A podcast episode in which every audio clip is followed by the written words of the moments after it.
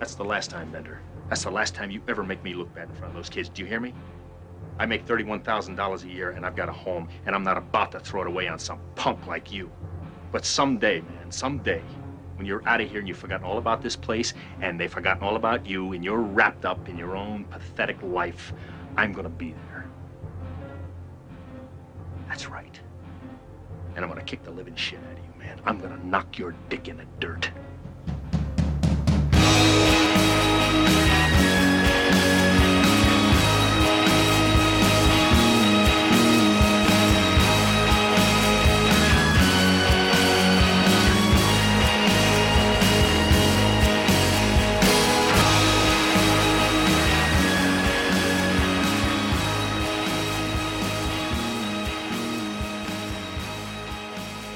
Hello there, welcome to Pivotal Film. I am Tom Nolan. And I'm Mario Ponzio, and this is episode 71. And I know that because we just recorded episode 72.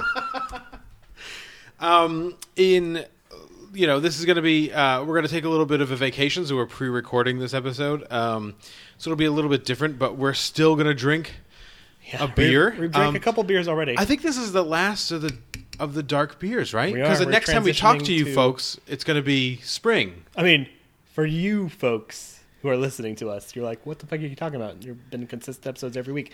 We're going to take a break next week. You're going to get a special episode we filmed Yeah, months ago now. months ago. Yeah, Like six months ago. We've had it about back movies that came out two years ago. Yeah.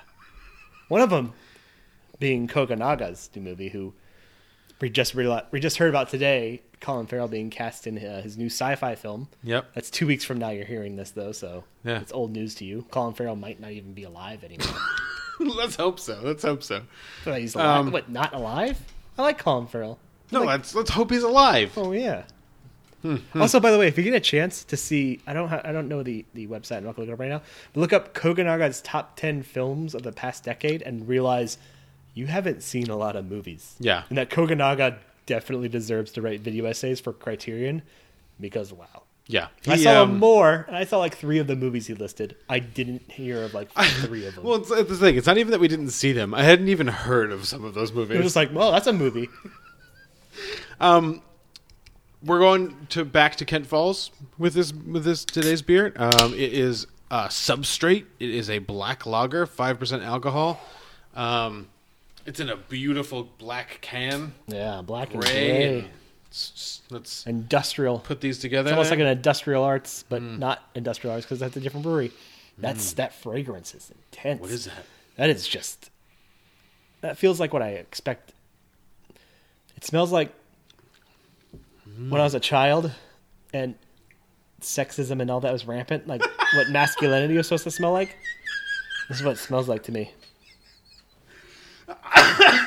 like before, before the world caught up with like the actual world. I just want to keep smelling. I don't want to drink it. I kind of want to wear this. It has like a fragrance. Don't you kind of want to smell like this? No, seriously. Don't you kind of like? Would it? Doesn't this feel like if you're at the gym, you know, pumping iron? I think this is a good. So Mario, this is a good.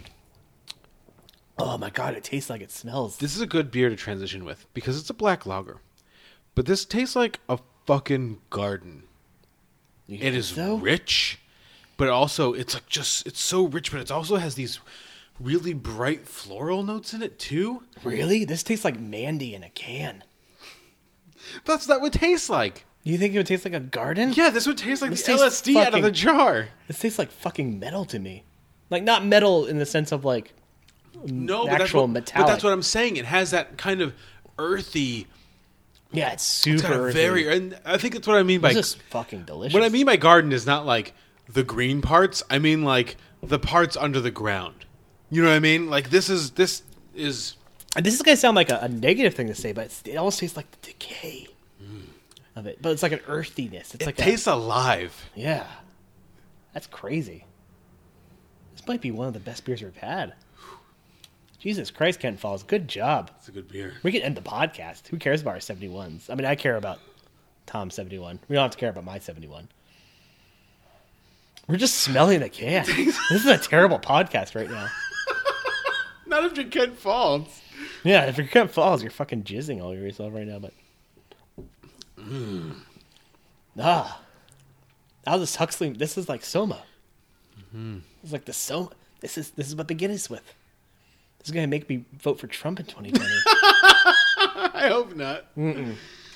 don't don't tweet us that. If you're gonna tweet us anything, don't worry, gentlemen and ladies. Jesus, Mario, we will not vote for Trump. All right. Um, so we will be right back with our number 71s.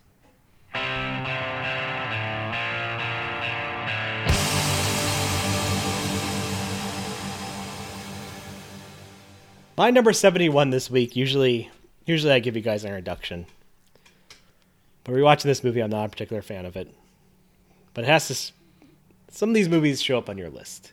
They just got to be on your list because when you watched them as a youth, a Ute, as a child, they really struck you, and you just they just shaped how you saw movies and how you thought growing up would be. Mm-hmm. My number 71 this week, 1985's John Hughes film, The Breakfast Club.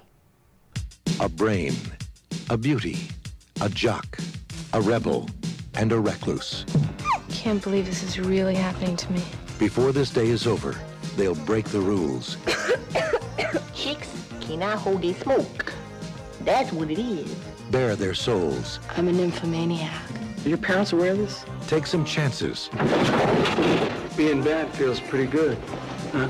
and touch each other in a way they never dreamed possible. Let's go right into the conversation. The Breakfast Club, bunch of five delinquents doing delinquent things. and when I saw this when I was younger, there was, you know, growing up in the, in the late 90s, um, early uh, 2000s, a lot of a lot of the teen films were, were about rebel were heavily leaning into that rebellion, which I believe they've always done. And this movie kind of leans into the rebellion, but but it was more of a, a sense of a lot of things I got from the '90s were always like we're outsiders, and and not you know we're outsiders trying to get in, and we're just trying to find a place. And the Breakfast Club spoke to me in a different way, in the sense that it spoke to a world that I didn't understand. That mm-hmm. was a complete fantasy. I grew up in a very small ranching town, so these cliques that the Breakfast Club shows us don't didn't exist. Mm-hmm. It was basically, hey, I, I I live near a bunch of cows. I also live near a bunch of cows. Oh yeah, well I live near a horse ranch, and that guy was cool. So all these films about trying to be accepted or trying to be an outsider, you know, like like the, these these kind of like films in the late '90s, this this American Pie sort of scenario, where like it was just like living the kind of normal thing didn't didn't speak to me. They just kind of felt dull. Breakfast Club was interesting because it was a completely new world for me. Mm-hmm. It was a completely foreign world with characters who were around my age, doing things that didn't make any sense to me, but I had known from the history of the film that it spoke to the teenagers of the time. That you know, it was it was one of those landmark sort of John Hughes films that that spoke to a generation. And I mm-hmm. watched it going, this movie just feels like bullshit. And now I see this movie again and I'm like, it feels like bullshit, but it's intriguing bullshit. Ah, when did you watch it? Did you just watch it? You did, right? Re- rewatched it? Yeah. Yeah, I didn't just watch it for the first time. No, no, no. That'd be but- great. I was like, yeah, I've been lying this entire pivotal. I've been picking movies randomly. No, because I felt the same. Like, so I just watched. I think I watched it two days ago, and it's the first time I've seen it. In a Yeah, I watched it over the weekend. Um, and again, I hate this. I hated this movie. It's a growing bad up. movie. Well, because I. but It's the- got it's got a really fun Anthony Michael Hall performance. It's got a really good Paul Gleason performance, but Paul Gleason's just fucking magnetic. Well, I think you get a good dead. Ally. I mean, I think you get a good Ally, like a really good Ally Sheedy performance out of this too. I don't know. I- She's good, but she's not given it enough to do because John Hughes didn't know the right women. Right, but Take she that is, guy who died of a heart attack in Central Park. infesting this character with. Um, She gives it A a, lot of pain. more pain than what was ever written Right. by John Um, Hughes. So when I watched it as a kid, I you know I watched it as a teenager, and I was like, I don't. I, I think the thing I always thought was that I was supposed to see some version of myself in this movie. You know what I mean? When you're a teenager, you're supposed to look at this movie and say like, "This is my life. This Nope. is exactly how high school In the same is." blah, same blah, exact blah, way, I I felt nothing. Me too. Me neither. I was like, I, this is nothing like anything that I've ever done. These people are dumb. Who cares? But when I watched it when I as a 36 year old, I still didn't connect with it on every, any level. But in the same way that you said you found it intriguing, I also found it intriguing. I was like, this movie is actually kind of interesting, and not because of what it says about teenagers, but just kind of because of how like the early scenes are composed. You know what I mean? They're it's like a it's like a little, you know, like a play almost. Um, and they get into some fairly heavy emotional crap for like a bunch of kids. And especially kids that aren't supposed to be that open about their feelings, all of a sudden they get Saturday detention and they're just like, like instead of unpacking their lunches, they're unpacking paper bags full of their feelings. Just people they don't know. I mean, the only people that know each other, like know each other, are Claire, played by Molly Ringwald, and Andrew, played by Emilio Estevez. They know who Bender is. Famed director Emilio Estevez. Yeah, famed director of the Bobby Kennedy movie. Bobby, I believe it's just called Bobby. It is Bobby Kennedy, Yeah, you don't say the Bobby Kennedy movie, you just say a Bobby. Which is a Bob, it could be a Bob it could be a Bob Vila movie. We don't know that. Oh man, called Bobby. It's about the I'd- inside I'd- life of Bob Vila. I'd pay good money to see Emilio Estevez directed Bob Vila movie. and star Especially if you Bob like- Vila. No, you get Norm Abram playing Bob Vila. Wow, you are. Oh, I'm distracted now. Yeah, this beer's good. Um, they're No, all, it's- they're it's all very willing. It's inter- it's in- it's interesting how willing they are to just kind of be like, yeah, here's my whole life. This is the thing for me that that struck me as interesting, and we talk about this a lot in terms of politics and in terms of history. I, I very much always take even current events and, and slices of life from a, a interesting sort of sociological historical perspective sort of thing. Like we talked about like the the michael the, from a few weeks ago. week, yeah. from a few weeks ago i guess now. The michael cohen things. God knows what's happened since then. Jesus. Oh man. uh, Trump has just declared himself president for 30 years. Uh, but it's interesting to see a slice of life and to see how like things led to this spot. And it's always been interesting to me, even as a teenager when I saw this, looking for like a, oh, I can have an in here, or oh, this is going to speak to me. Realizing it didn't, but knowing that a lot of people said it spoke to him, and realizing that a lot of people said, that, that this was the thing that made that this was the quintessential teen Yeah. film, the, the Brat Pack. That this is I see myself as a Bender or a Claire or an Andrew or a Brian, blah blah blah. And just watching this, I'm like, I don't see myself as any of this, but it makes me intrigued and keep coming back to it because I don't see what they see. But it makes me want to see the lens of people I know or people that we're surrounded by through the lens of film. Right. So this is, I mean, this is literally Mario, literally the exact conversation me and my wife were having after having watched The Breakfast Club. Well, no, sh- I, I mean it's the same person, yeah. guys. Me and Tom are married. what a twist! Um, I was saying the same thing. Like I, and she was just like, "This movie's dumb," and I was like, "This movie is dumb," but, um, and we had a really long conversation about the idea that even though movies are shitty and we don't connect with them, something like this, which is kind These of movies like are a shitty. touch. You probably shouldn't say movies are shitty. no, but so, I said some movies are shitty. oh no, you said movie. Even though movies even are though shitty. movies are shitty, You didn't say which that. negates the whole rest of our podcast. you you did say that. Um, movies are shitty. um,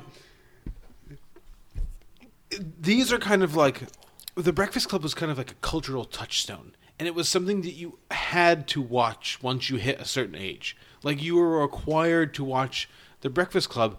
And I think, like I said, it was because you were expected to see an aspect of yourself yeah, and like the fucking contained fucking, within like this movie. like you know where John Hughes just takes a fucking letter opener to his nose because he's going so on the nose and says like each of us is a brain, an athlete, a basket case, a princess, blah, Yeah. blah, a criminal. And it's like, uh, no, I'm none of these people. Like, and it's like it, art Like, do people see themselves in one of these people? And I don't know.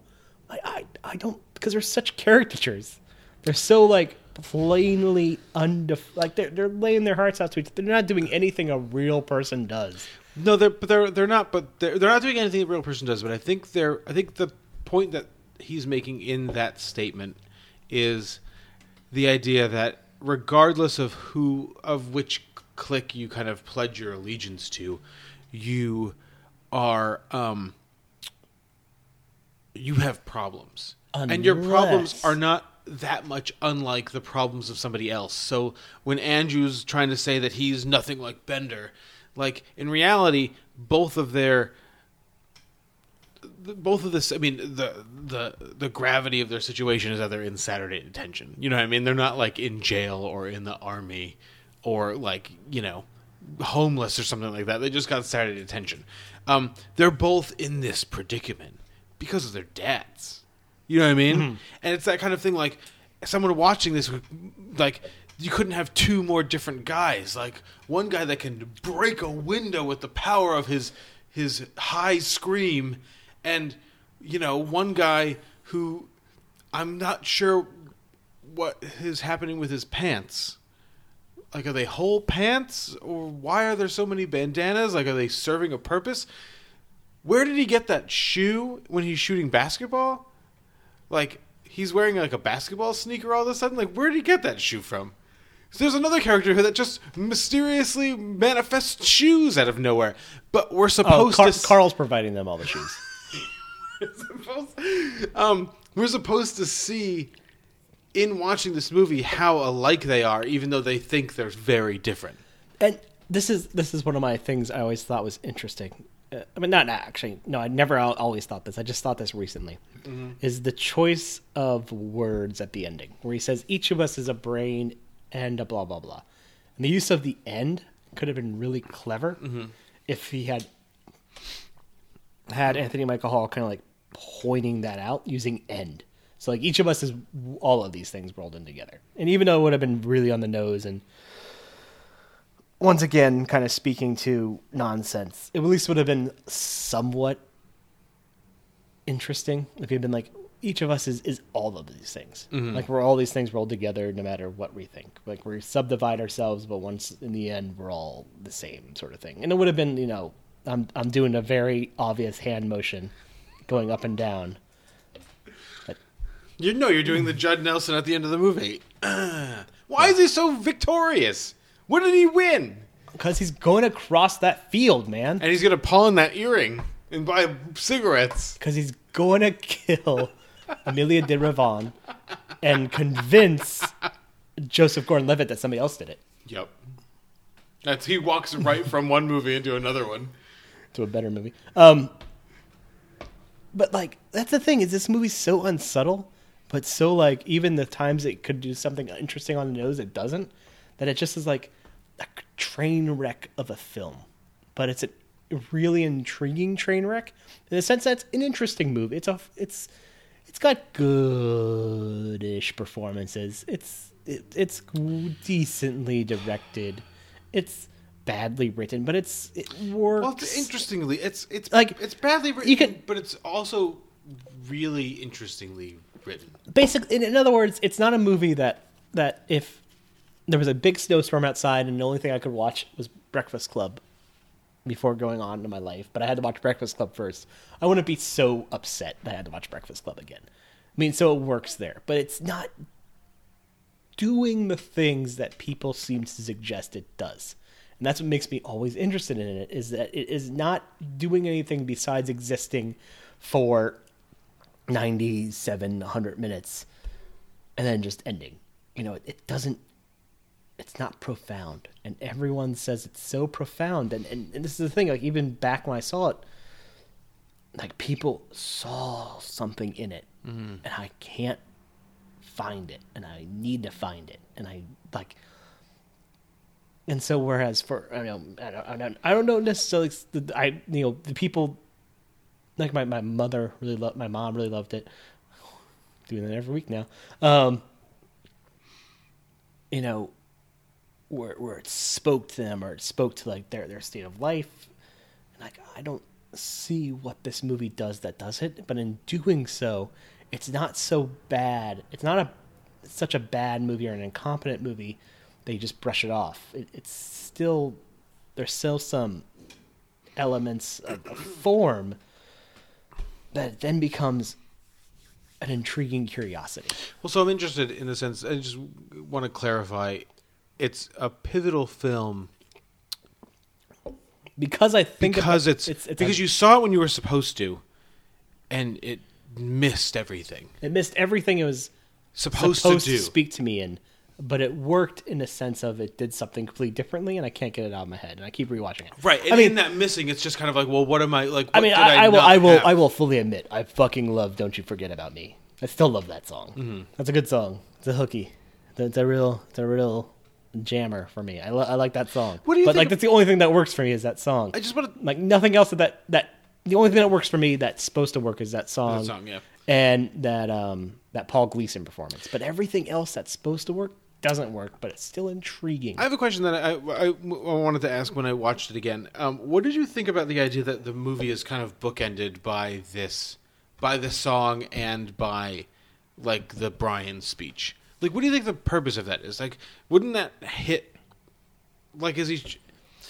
Is he kind of suggesting that we should be looking out for something, and then is giving it to us at the end, and then kind of like reiterating the thing that we knew, like, and so now we know it differently? Or wouldn't it have been more powerful to just kind of leave that at the end, like this profound statement of like what we've learned? Because it, we've already know this going into the like he's telling us in the beginning of the movie, like here's the things that we're supposed to pull out of this movie. It's almost like a like a uh, like a term paper, you know, an APA style paper with a kind of synopsis of what this thing is going to be about, and then we get to see it, and then it's just like, oh, this works like this. You know, what I mean, what I don't, what would the purpose of that be? Do you think? Because that really bugged me.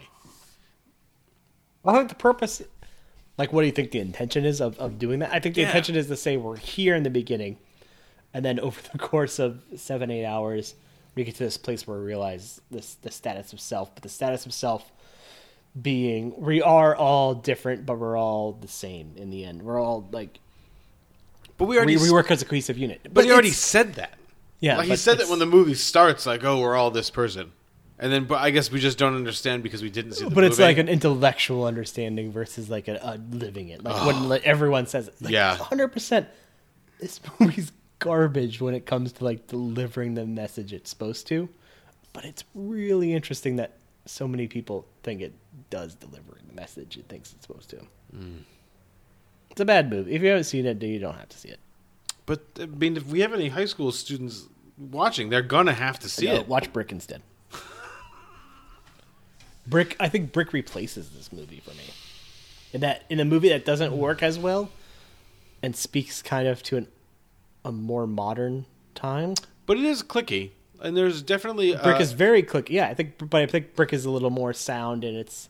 I, yeah. in- There's a, there's definitely a differentiation between the social classes Yeah. in Brick, which would which would um appropriately supplant some of the stuff that's going on here at the Breakfast Club. and I think I think Brick, in the same way, as like a failure in, in certain things it's trying to do, but also in the same way, it's a good into like other movies. Whereas Breakfast Club kind of exists as this weird like totem or monolith of its own, and Yep. it doesn't it doesn't give you access to our film. Like Well, Nothing yeah, it does. Breakfast Club- they're John Hughes movies, well, you don't have to watch or the those. Dead Zone TV show yeah. on USA. Um, But like Breakfast Club doesn't do anything besides exist as a curiosity, but a really weird curiosity that digs itself into your brain. And I find it becomes it's, it's it's the same curiosity in a sense, maybe a little better of a film as Dreamcatcher the film was. No. in the sense that Nope. how does Dreamcatcher the film exist?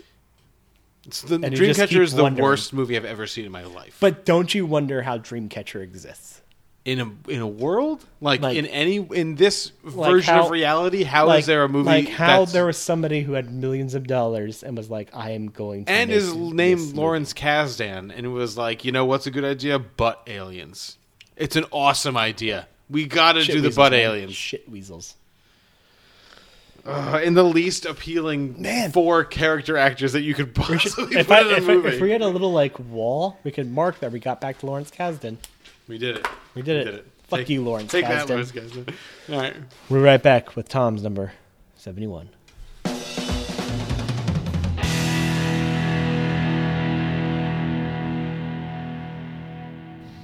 Welcome back. Uh, my number 71 is uh, Tokyo Story. Another another movie that's pretty terrible. That you know, we we like for some reason. I guess. It's just, I don't know.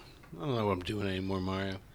Um, it is a 1953 film uh, by the acclaimed, um, pivotal Japanese filmmaker uh, Yasuhiro Ozu. It um, stars a bunch of Japanese actors and actresses. Um, I will actually list them on um, our website, pivotalfilm.com, because I'm not going to try to say all of their names um, because it'll just be a long, embarrassing um, list of, of people that I don't understand Most how to say. importantly, this was Paul Schrader's second greatest movie of all time. Well, so this is a movie that's kind of had a, a um, it's had a long, but um, how to say it, um, pregnant kind of relationship with American filmgoers. So it didn't get released here until 1970, I don't think. Yeah, it took a 72. long time. Um, Um, but then, s- 72. since it's been come out, it's actually in you know in Europe and in America. It has been you know slowly climbing the kind of best films of all time list. Um, It repeatedly in what Sight and Sound, Sight and Sound, yeah. often takes over the number one spot. This movie um, was pivotal to me before I even knew what Sight and Sound was, or before um, there was a place for me to go look at, you know, whatever the number one movie of, of all time was going to be, except for going to a Barnes and Nobles and looking for a copy of Empire or something, and them having a, you know, paying fifteen dollars to buy a British movie magazine to read a list of like the forty best or one hundred best movies of all time, blah blah. blah. Um. This is a story of um,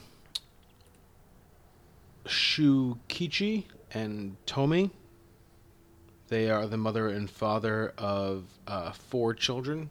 They live in the country, um, in the Japanese countryside, and they're going to visit their children who live in Tokyo.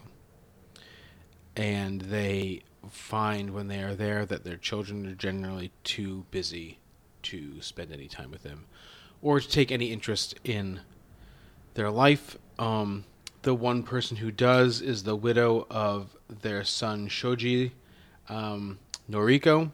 Uh, Shoji was killed in World War II. Uh, Noriko uh, takes them in and shows them hospitality and is kind to them. Um, they, you know, get shuffled around to their kids' houses. They get shuffled off to a hot springs for a while. Um, eventually, spoiler alert, Tomi, the mother, uh, dies at the end of the movie, and again, her kids are too invested in themselves to um, either grieve properly or to um, assist their father properly um, with any kind of emotional support that he might need. It's a fairly simple movie from a from a plot perspective. This is not really a plot movie. Um, this is a pivotal movie for a lot for the same reasons that Wuthering Heights was a pivotal movie for you. Remember how you said when we were talking about Wuthering Heights that um, one of the reasons it was pivotal is that you know it kind of proved you could watch an old movie. You know what I mean? And this was this was it for me. I mean, this is one of the earliest. So this is another Criterion film. This is another um, Cutler's purchase um, post the first Criterion movie um, I ever got, which we'll talk about later. Um, Ozu was written up in um, his film Floating Weeds, um, which is also very good. Was uh, one of uh, Roger Ebert's original great films um, in his great films book. So I was I was a, was vaguely aware of Ozu, um, but I hadn't seen him until I just picked this up because um, it was you know it said on the back of the box that it was you know considered a masterpiece of world cinema and one of the greatest films of all time, and I was like I should probably see that movie. Um, and I remember when it started, I was like, "Oh man, I don't know what I'm going to do with this 1953 black and white movie where every time someone speaks, the camera shifts to them looking almost straight at the camera." Um, but fairly quickly in the proceedings, I was just like arrested with with whatever emotion that Ozu was, you know, wanting to put on the screen. Um, and I could do it, and I could, and it was, and I could get it, and I was um, proud of myself. You know, I, I guess. Um, but in the same way that I talked about in the last episode about how, like Shawshank Redemption, I was like, "Oh, a movie can be this." Um, I said to myself, like, a movie can be this, and I can enjoy it. It can be slow. It can be black and white. It cannot do any of the things that I typically want a movie. I thought that I wanted a movie to do, and um, it can it can you know attach itself onto my heart. Um, and I believe now, after having you know watched this movie again, I don't I don't watch it often. Um, but I I believe firmly that it, it played a large role in kind of establishing my um, aesthetics in film, like going forward. Um, I think this fits right into everything else I would kind of I would kind of enjoy um, later in my life. Um, there are. Well, what did you think? Because you hadn't seen this yet, right? So you watched this for the first time to do this. I, I watched this for the first time Yep. um, to do this podcast, and I watched it over two and a half hour long cardio um, at the gym. I'd started it just like start it, and I was gonna finish it at home. Mm-hmm. I just ended up staying on my arc trainer for two hours, and I was arrested in the sense of coming coming into this film after doing this podcast for a while, and after doing you know, after having seen enough films to where we thought we were talented, talented, we Yeah. were sound enough we to do a definitely podcast. think we're talented. Um, it, arrests you in so many ways of what it's doing. Uh-huh. Um, I watched a video essay on this today, actually, where it talks about you know just the static. Uh, to me, the cinematography of this speaks volumes, and, and the fact that um, the is always static, the camera is low, the camera is intimate, um, and even beyond the the breaking of thematic immersion that this film does in terms of breaking the 180 rule or or putting Explain the 180 um, rule. The 180 rule necessarily being kind of the fact that you always keep the camera on one pivotal line. right.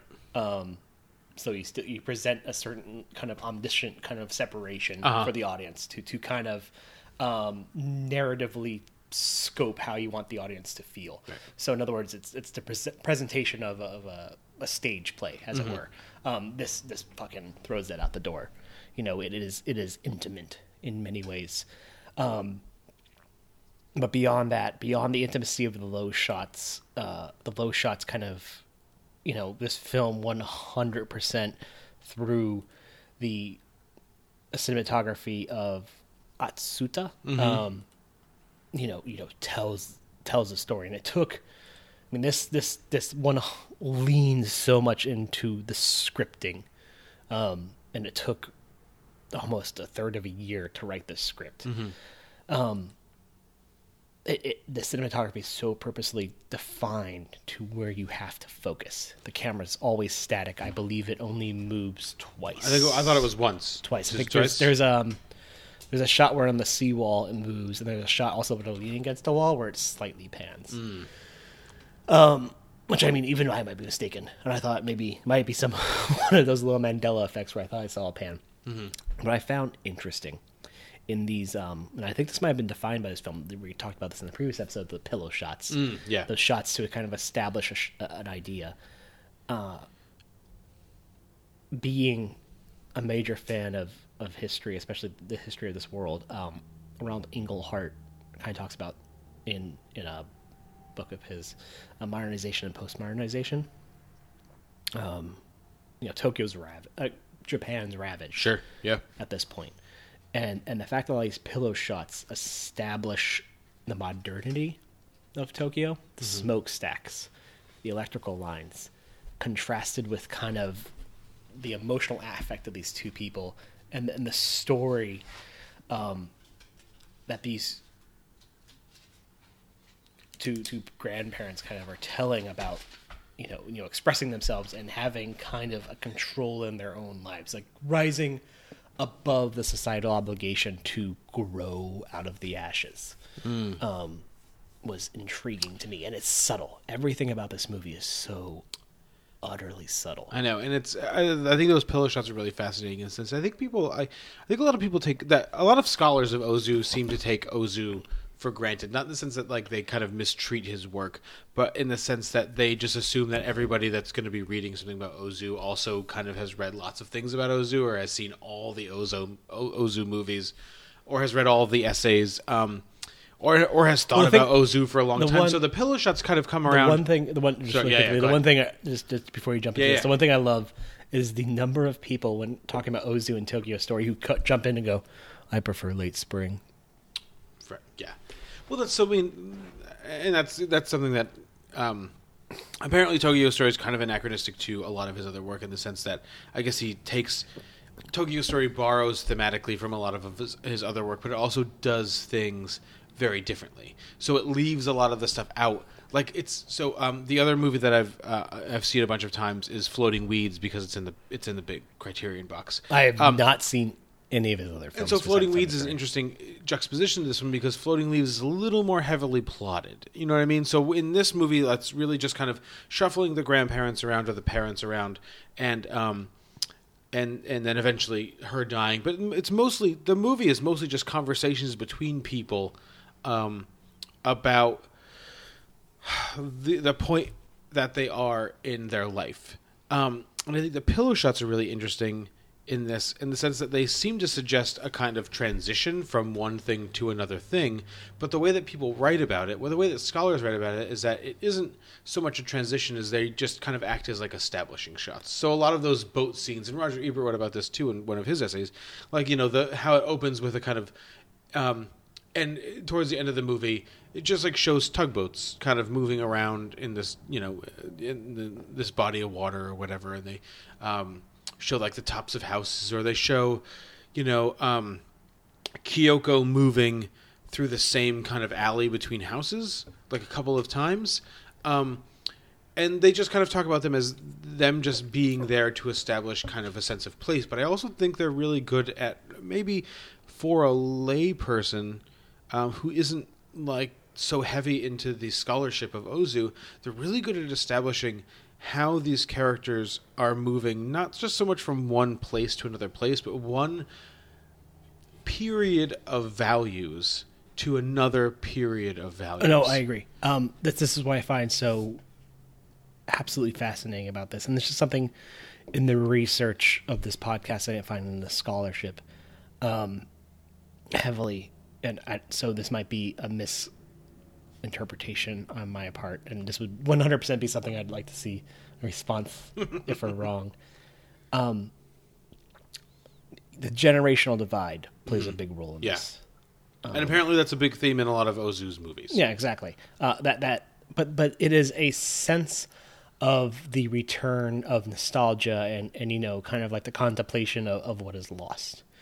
But what seems to be neglected is is the converse. I mean, not I don't want to say it seems to be neglected because what seems what I have not found the conversation of is the contemplation between the importance of the revitalization of Japan as a nation in the wake of World War II that their children take upon themselves. You know, the, the, the dedication and the devotion to revitalizing Japan as a nation versus the grandparents' devotion to the family, which is which is inherently um and, and I'm not Pre-war I'm not I'm not a major I'm not a major Japanophile, but but I have I have um no, I have friends. No, I don't want to say I have friends. I just from some of the kind of base research I've done um, and base knowledge I have, you know, the the in- inherence uh, of the family plays a pivotal role, and you know, th- this this this striking bookmark in their history.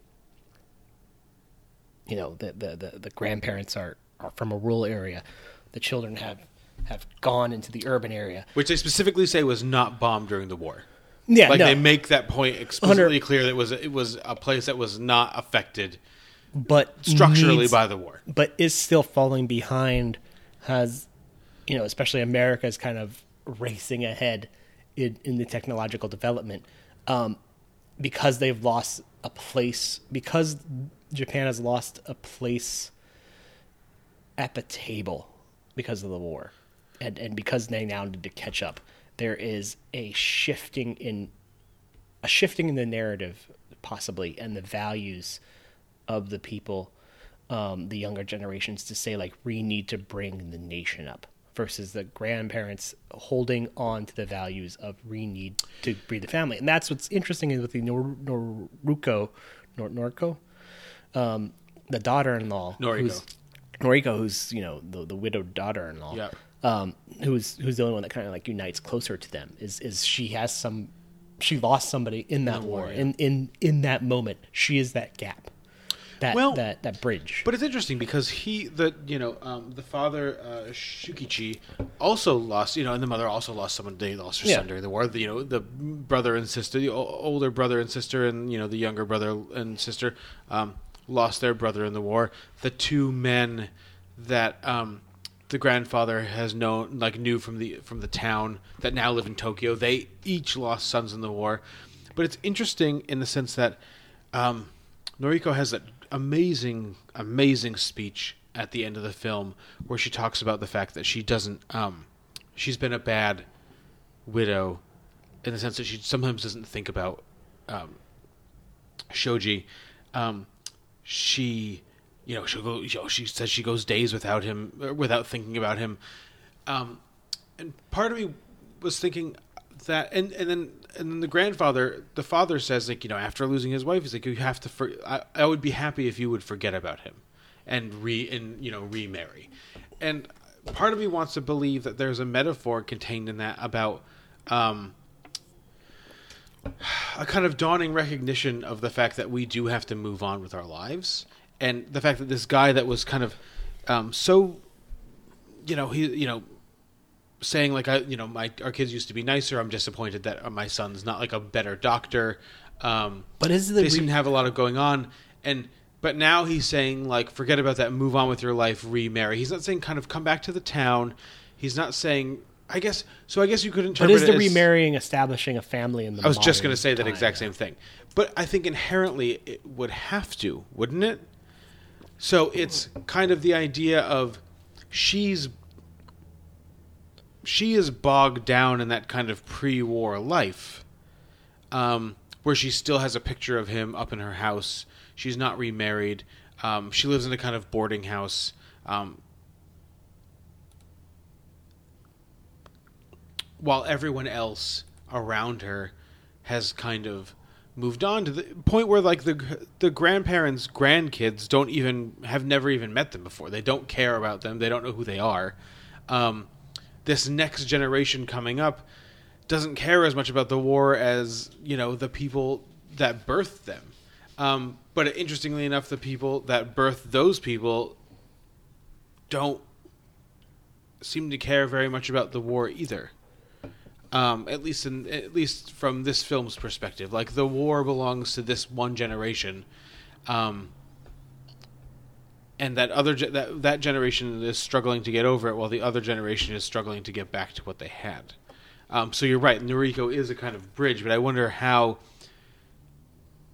I wonder how she's a bridge. I wonder what the quality of that bridge is, or what the purpose of that bridge is, or where that bridge is going. You know what I mean? I mean, I think it's interesting when you talk about bridges. I think it's interesting when they go to the hot springs and they're sitting on that kind of, they're sitting on the wall. You know what I mean? Which is in itself a bridge to somewhere else, and they end up kind of going back. You know what I mean? Like they, they were, you know, they were shunted off there because um, Sheik had some. Is that her name? Yeah, Sheik had you know some business people coming over to the house, and she didn't want her parents you know sleeping over at the house, so they send them to this what they say is a really nice hot spring, and they kind of you know there's the implication that they've walked a certain direction to the hot spring, and then when they're like, oh, let's go home, it's too noisy here. This place is for young people. Um, and then Tomi has that first kind of inclination that like she she feels dizzy that there- there might be something wrong, and they kind of walk back. Like they don't walk. There's like an implied bridge there, and they don't walk all the way across the bridge to like wherever the next phase of their life is going to be. Um, and I think this movie is wonderful in the sense that it kind of has all of these. None of these questions are kind of explicitly brought up in the film. They're all just kind of inherent in or implied in the actions and the very limited dialogue that these people have. And like Roger Ebert writes about um, how the father slash grandfather kind of says yes to everything, but yes, his yeses mean yes, but they also mean no. They also mean he hasn't made up his mind about it, um, and they also mean like he isn't quite sure like how he feels about something. Um, and I think that's inherent in like the whole film. Like nobody's really kind of knows what they want to do with themselves, except for the children, who really just kind of want to get this over with and just go back to their life. Yeah. Um, I think this is this is I don't know if if there, there's one other thing I want to bring up that's kind of a, a 180 on on the focus of what we're talking about, and that is if you want to get into it now. I think it's get into it. Ozu's critique of film in itself. Yep. in that everywhere I read talks about how like oh he subverted expectations of what film was and he broke rules you know he had um changing lines of perspective um in framing in conversation and dialogue or breaking the 180 rule or Yep. his denial of dissolves or kind of like letting shots linger in and out in terms of editing of changing. And has people to hate hate to use this term like cinephiles are people who, who critique it um i think roger ebert stated in his review how you know he deliberately put a teapot into the foreground of his shots to kind of say he was doing this you know to say everything was deliberate. And that that's fair. But do you think and and to me it comes into this. Do you think some of the times he's doing the things he do he does in this film and I still need to you know come back to his other films like Late Spring, um, and um, you know Not Afternoon Floating Weeds. Do you think he's doing what he's doing because he says these arbitrary rules we create don't really stand up to the audience? In the sense of when I watched this the first time, I didn't fucking notice a lot of these rule breakings. It took me an, an obser- It took me looking into the essays, watching the video, watching the you know the, the video journals on it, watching the video essays on it to like realize, oh yeah, he broke all these these tenements. He broke these rules. You know, it, there's there's a certain level of intimacy that you don't that that you you feel coming into the film um, that you don't get with something that's more traditionally shot. But is it a subversion of film, or is it just saying you can tell a narrative in the way you need to and eschew the rules? I, I think. I would. What would you? Yeah. What do you think? Oh, I, I think he just says it doesn't fucking matter. I think it's a. uh, The only reason I think I would say it's a subversion is because he's purposely doing, and again, this is just like from reading. No, I think I no, I, I do think he's purposely doing it, but I think he's Yeah. say I think he's trying to say what I'm doing, I'm doing on purpose, but I'm trying to say that these things can be done by a filmmaker. You don't have to adhere yourself to rules. Yeah, of course he follows really heavily Yeah. the rule thirds in terms of like foreground shots and whatnot. But that's in terms of shot composition and an ease of, of the way a shot looks and maybe you know there's certain maybe slightly more inherent rules that exist, but some of these other rules that have been created in terms of cinematography or in terms of editing are more arbitrary in the sense that because our forefathers of film have done it, so it must be. Hmm. Um, I I don't really know how to answer that. I guess I would assume all of those things probably went into it, and then he also probably had a very specific vision of what he did and did not want to do, what his movies were going to look like, and his movies looked like what they ended up being, more so a reflection of whatever the um the influential film techniques at the time were or were supposed to be or what the common film techniques at the time were or were supposed to be. Um, so you know the idea that like you said that he lingers on shots too long or that he lingers on um, like interior scenes um, where like if someone goes upstairs we don't follow them upstairs necessarily but the shot lingers in that area until they for the exact amount of time they come back down i think is the thing that roger ebert pointed out. Um, i also noticed that there's um, when you watch it with the subtitles there's a lot of stuff that doesn't get um, translated. And I, I don't know if it's because it's gibberish per se or because it's not important but it's a loss of you perceive it as a, like a loss of narrative in the sense that you know what did that person say? Especially because we don't speak japanese what did that person say? Is that important what they're saying? But in reality when you kind of think about the idea that like the grand like the thing that the grandfather says more than anything is yes and that can mean so many different things um, you know a lot of the work in this film is being done in this uh, this almost too subtle to be perceptible way. Um, and I think a lot of that can be you can see a lot of that stuff in the fact that like when people deliver monologues, you don't get reaction shots. So like when Kyoko's delivering that or Noriko's delivering that, um, you know that really breathtaking speech at the end about you know how she doesn't think about uh, Shoji as much as she should or she wants to, and that she's been a bad widow. Um, you don't ever see the grandfather's face when she says that. You just see his reacting to it you know, when she's not even reacting to it, you just see his response to her when she's done. And it's one of those things where the emotion becomes more honest the longer that she speaks.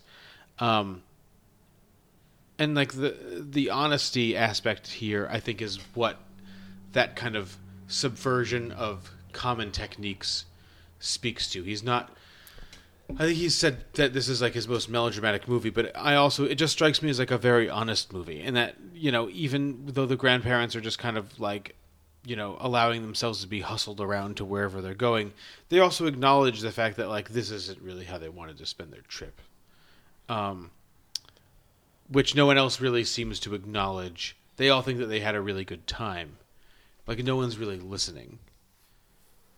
Well, there's a Um, there's an interesting. This is he's such a. I mean, I want. I need to watch his filmography. It's almost like a, a subject of um, a bonus episode. all the re- the other fifty three Ozu films. in the sense of there is a, a timelessness and, and a sense of passing with, with this movie that's interesting. The the being framed by the beginning and ending with with those shots of the train tracks, the people you know going about their lives. Um, and you know, just reading now about how his gravesite famously has um, the word "mu," which means like nothingness or nowhere. Um, but has you know slight connotations in, in Buddhist translation, um, which is beyond the scope of my knowledge. But there is this is a film that's intriguing because there's so many layers beyond the grasp of what me and you can understand as two Western film goers. Right. So like that's and like you kind of talked about the train, and I think it's really interesting in the sense that, and you tell me if you just agree or disagree with this. I think in a film normally, when we're analyzing a film, if you're kind of if you're going to present a motif or you're going to present a running theme, you're going to present it on a number of occasions, right? Um, it's going to be a thing that kind of crops up here and there. And it's you know, if I'm thinking specifically of the train in this sense, um, if in a normal movie, if a train is, if the idea of a train is going to be like a heavy metaphor, you're going to see a bunch of trains. You're just going to see them. They're going to be moving in and out. They're going to have different contexts.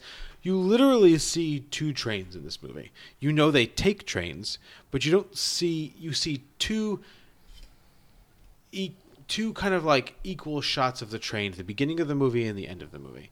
And to me, it suggests that kind of I could, and I didn't see it at the beginning of the movie, and I saw it kind of at the end of the movie. And this is probably like the sixth or seventh time I've watched this movie. That the train is almost like acts as a um, like a disruptor. in the sense that like the train brings them to Tokyo, and everything that happens in Tokyo is bad. The train brings them back to um, their village, and on the train, um, Tomi has a, like a heart attack or something. She has to get off the train and stop in Osaka. Um, and then at the end of the movie, after Noriko has you know had her monologue, she's told Noriko that you know Noriko says life is disappointing, and with a big smile on her face, Kyo, uh, Nor- Noriko says yes it is. Um, Noriko gets the one person who is really taking care of this family that is thinking of something somebody other than herself gets on a train and and leaves. And with the with the idea that she's not coming back.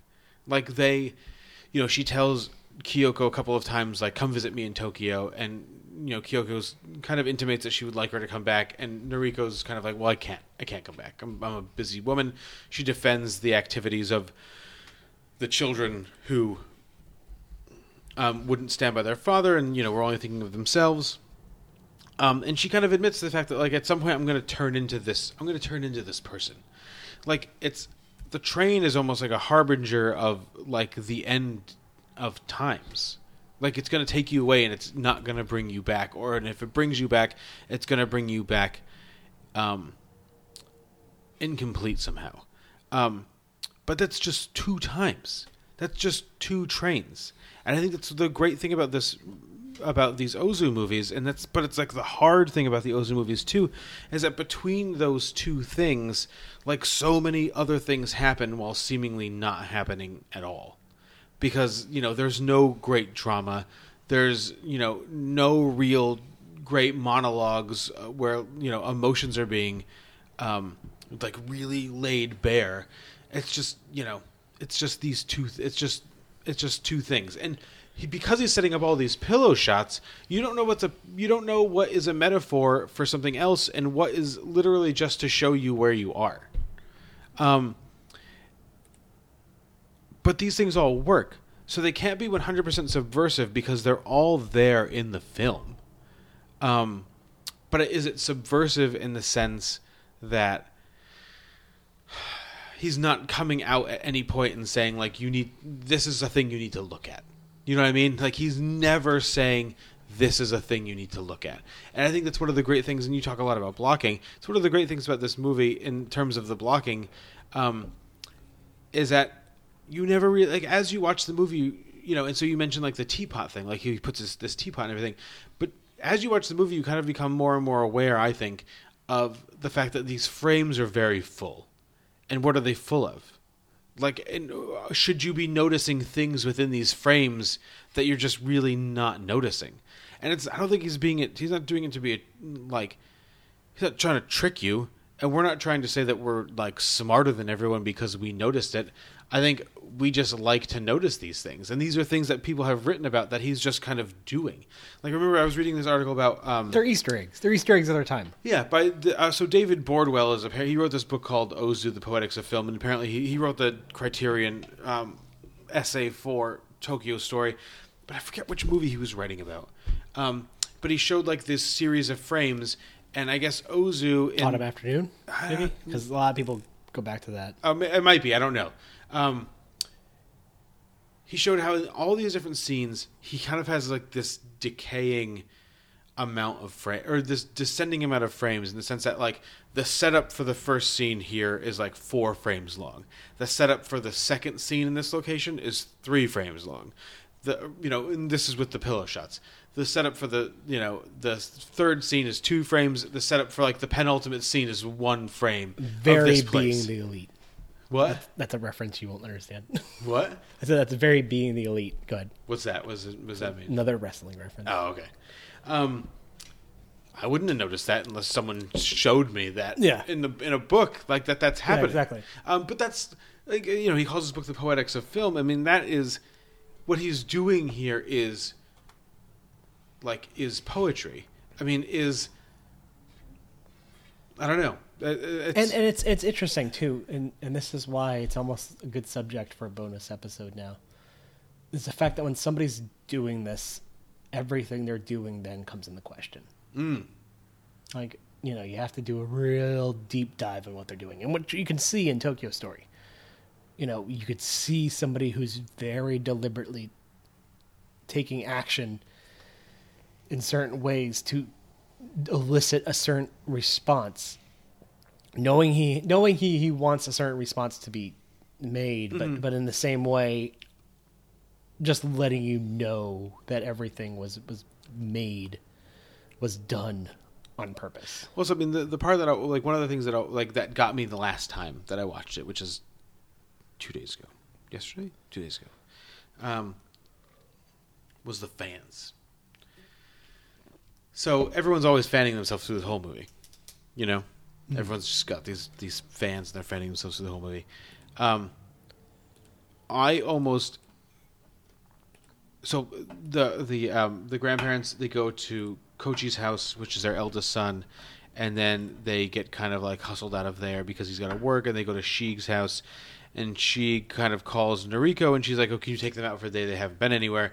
And Noriko ends up taking them to their house, and there's a scene at that house that I almost lost it, where they're talking about their dead son, and um, you know she has this picture, and then she's giving them um, sake, and you know they talk about how the father liked to drink, and how the son liked to drink, and all this other stuff, and then Noriko starts fanning them when they're sitting at the table eating. I guess they're eating soup, and they're drinking sake, and you know drinking tea, and then all of a sudden she just starts kind of like you know the fans are always going the whole time so you don't even it's one of those things you don't even really notice it but then she's not fanning herself she's fanning them.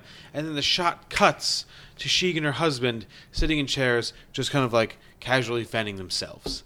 Um and it, it was like a total fucking mind blower and it's and then like I read a bunch of essays about it and it's that scene is all like that cut is always mentioned in all of these essays and it's like a thing that I never would have even considered because if only we had jobs only in film Right, yeah. visit our patreon But it- yeah, but it wasn't. I wouldn't even consider it because in because they're always fanning themselves. So it just like if you're not watching for it, like you just think it's more people f- just waving fans around. But the fans are like a way of showing comfort, and they're a way of sharing your life with somebody. You know what I mean? It's like just almost like giving someone breath by fanning them, and these people are only giving themselves breath. And it's just it's like a thing that I didn't see at any point until I was 36 and watching this movie, and then I watched it and I was like, "What the fuck?"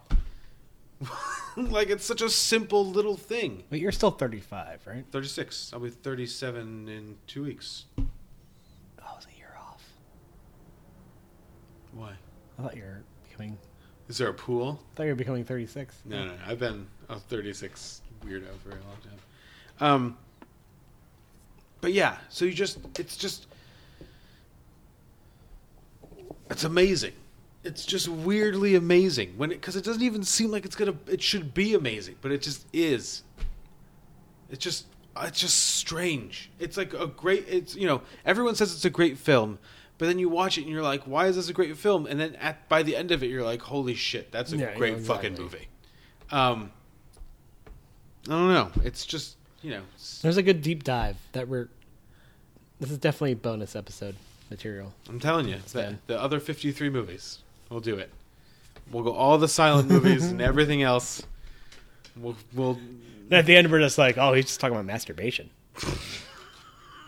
All his movies are just about jacking off. this is, this is Good job, Ozu. Nothing this, nothing this just meant the feeling you feel after you come.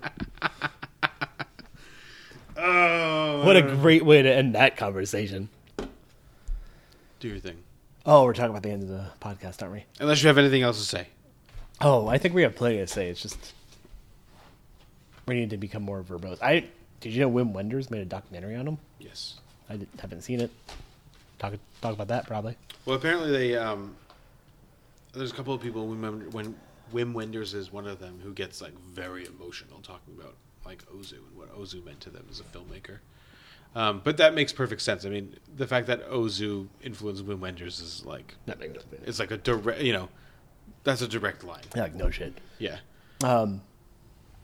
Anyways, uh, given the conversations we've had today, from the really intense, deep conversation we had on the amazing piece of cinema that is The Breakfast Club versus that piece of popcorn fluff that is Tokyo Story. if you have anything to say to us about either of those opinions, um, unless your opinion, if your opinion especially is that Breakfast Club is an extremely important part of cinema, please tell us why, and we will engage because we really, really, really want to know why. I have questions if you if that's your opinion. And Yeah, not because and not- I want to tell you like that you're re- wrong. No. I just want to know. We want to engage. What's up?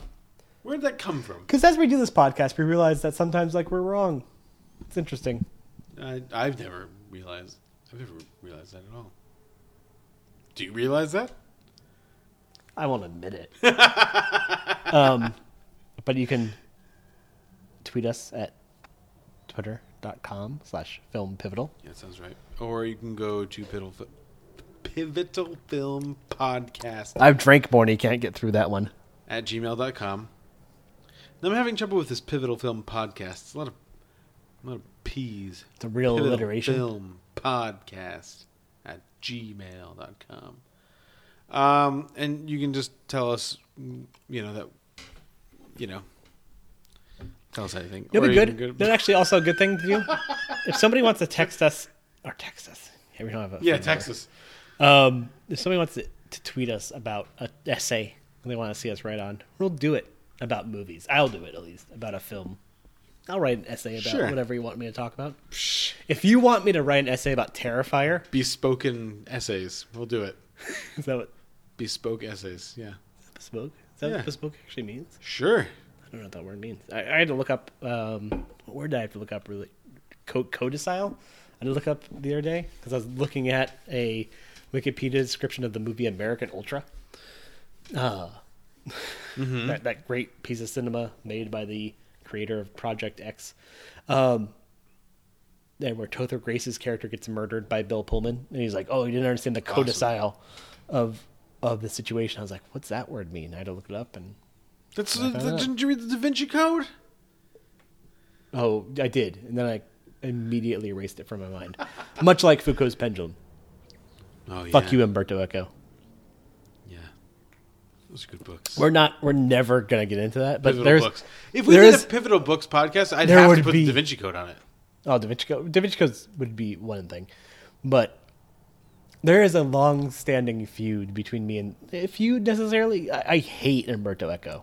Yeah. Hate, hate, hate. But he would hate, probably be on your list, right? Hate. No, God no, Pivotal books, no. right? The the three pages it takes to describe how Foucault's pendulum moves. Yeah, no. Go, I've- I've- Umberto Eco, go fuck yourself. I've owned all of those Umberto I Eco books, and I've you know, I've um, I've read at one a couple point, of them, but at one point, you stood up for him. I just don't think he's a terrible writer. There's He's- worse well, writers. I mean, yes, there is, but there are not the many name of worse. the Rose, I think, is not a bad is not a bad book. I never even gave it a shot after reading Foucault's pendulum. Those are big There were- books. There Remember are, when like something like those two books could be huge? Remember that? yeah, and, and now we get educated by Tara West. Uh, who fucking cares? That book I don't know if that's what big. No, what books do we get? We get uh, Girl on the Train and uh, well, that's years ago though. what's the other book that just came out? That's I don't know. Girl on the Dragon tattoo. Yeah, exactly. Go to Pivotal Film Podcast at gmail.com uh, to tell us why we're Derailed dumb. podcast ending. Or you can go to uh, pivotalfilm.com and you can send us uh, a message at the contact thing. Or you which can will probably at- go to one of our emails anyway. Who knows? I don't it know. might. It might go nowhere. Maybe by the time we um, air this, I'll have figured out where that goes. But we'll see. Um, it has a list. Just like by the time we aired episode ninety, I promised we had more Instagram photos, Now we don't even have an Instagram page. which is the right move. I think it was. We went back in time because apparently Instagram's all the rage. Is that the Instagram song? No, that's the Back in Time song. Oh, right, right, right. Back to the Future, right? yeah, that is. You're right. That's what I'm going to change the ending to. That's unfortunate. Um, yeah, until we talk to you again, whenever that is, um, go watch Back to the Future, drink a beer, and uh, we'll talk to you uh, in the future. Next week, or no, two weeks from now. but really, we'll be talking to you in about like five, uh, five four weeks. Three weeks. Four weeks. Four weeks. Four weeks. Four What's the weeks-ish. next? The next new movie we're going to review is us. Yeah. We're gonna have probably several movie reviews of that episode, but Bow, bow, bow, bow. you guys can stop listening now.